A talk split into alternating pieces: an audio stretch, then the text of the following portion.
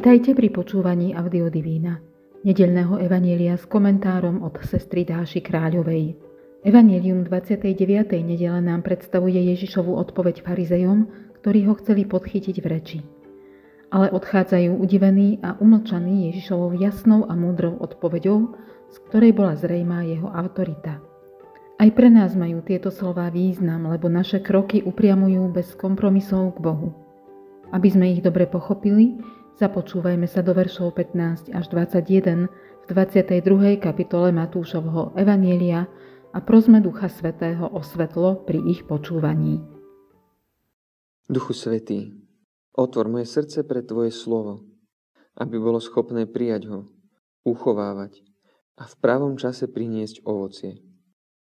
Otvor predo mnou aj toto slovo, aby som mohol preniknúť cez obal ľudských slov k jeho životodárnemu jadru a stretol sa v ňom s pánom. Farizei odišli a radili sa, ako by podchytili Ježiša v reči. Poslali k nemu svojich učeníkov a Herodiánov so slovami. Učiteľ, vieme, že vždy vravíš pravdu a podľa pravdy učíš Božej ceste. Neberieš ohľad na nikoho, lebo nehľadíš na osobu človeka. Povedz nám teda, čo si myslíš slobodno platiť cisárovi daň či nie. Ale Ježiš poznal ich zlomyselnosť a povedal Čo ma pokúšate, pokrytci?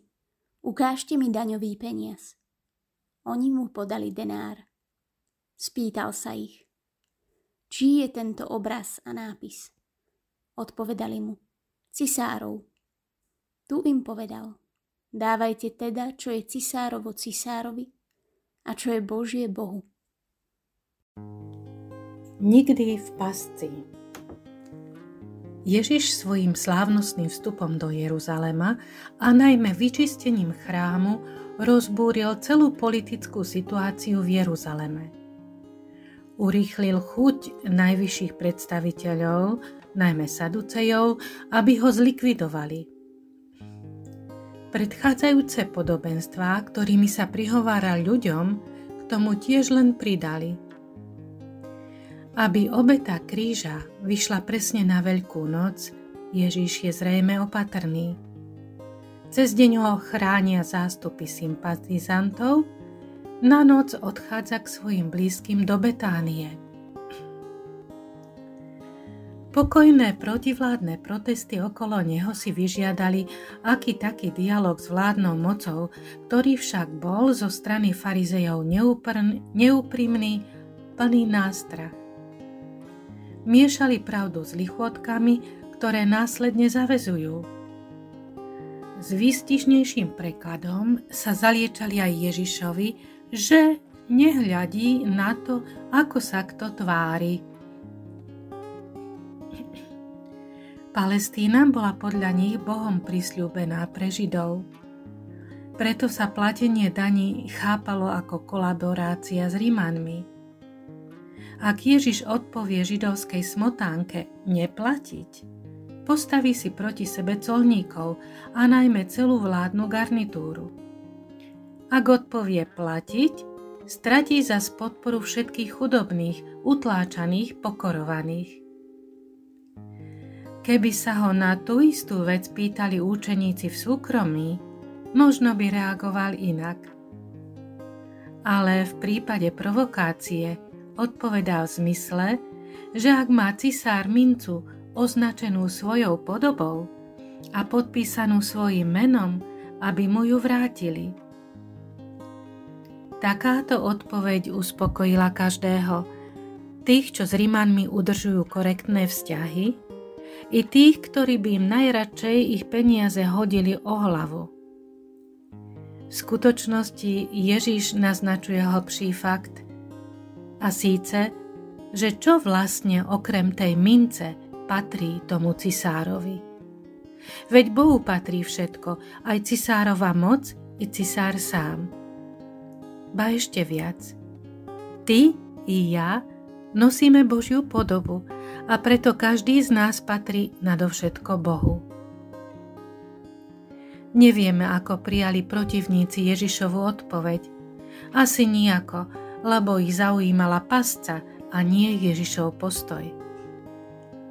O Ježišovi protivníci v, úbohe, v úvode príbehu síce povedali, že nehľadí na tvár človeka, po našom, ako sa kto k tvári. Ale milili sa.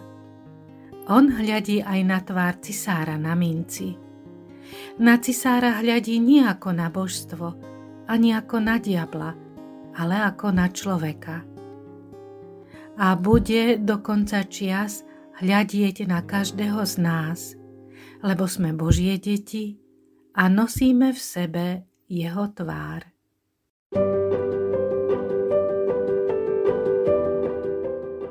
Pozývame vás venovať 10 až 15 minút uvažovaniu o biblickom texte za pomoci komentára, ktorý sme si práve vypočuli.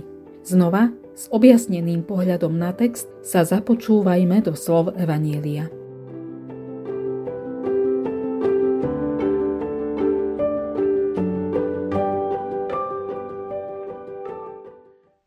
Farizei odišli a radili sa, ako by podchytili Ježiša v reči. Poslali k nemu svojich učeníkov a Herodiánov so slovami. Učiteľ, vieme, že vždy vravíš pravdu a podľa pravdy učíš Božej ceste. Neberieš ohľad na nikoho, lebo nehľadíš na osobu človeka. Povedz nám teda, čo si myslíš? Slobodno platiť cisárovi daň, či nie? Ale Ježiš poznal ich zlomyselnosť a povedal, čo ma pokúšate, pokrytci? ukážte mi daňový peniaz. Oni mu podali denár. Spýtal sa ich, či je tento obraz a nápis. Oni mu povedali, cisárov. Tu im povedal, dajte teda, čo je cisárovo cisárovi a čo je Božie Bohu.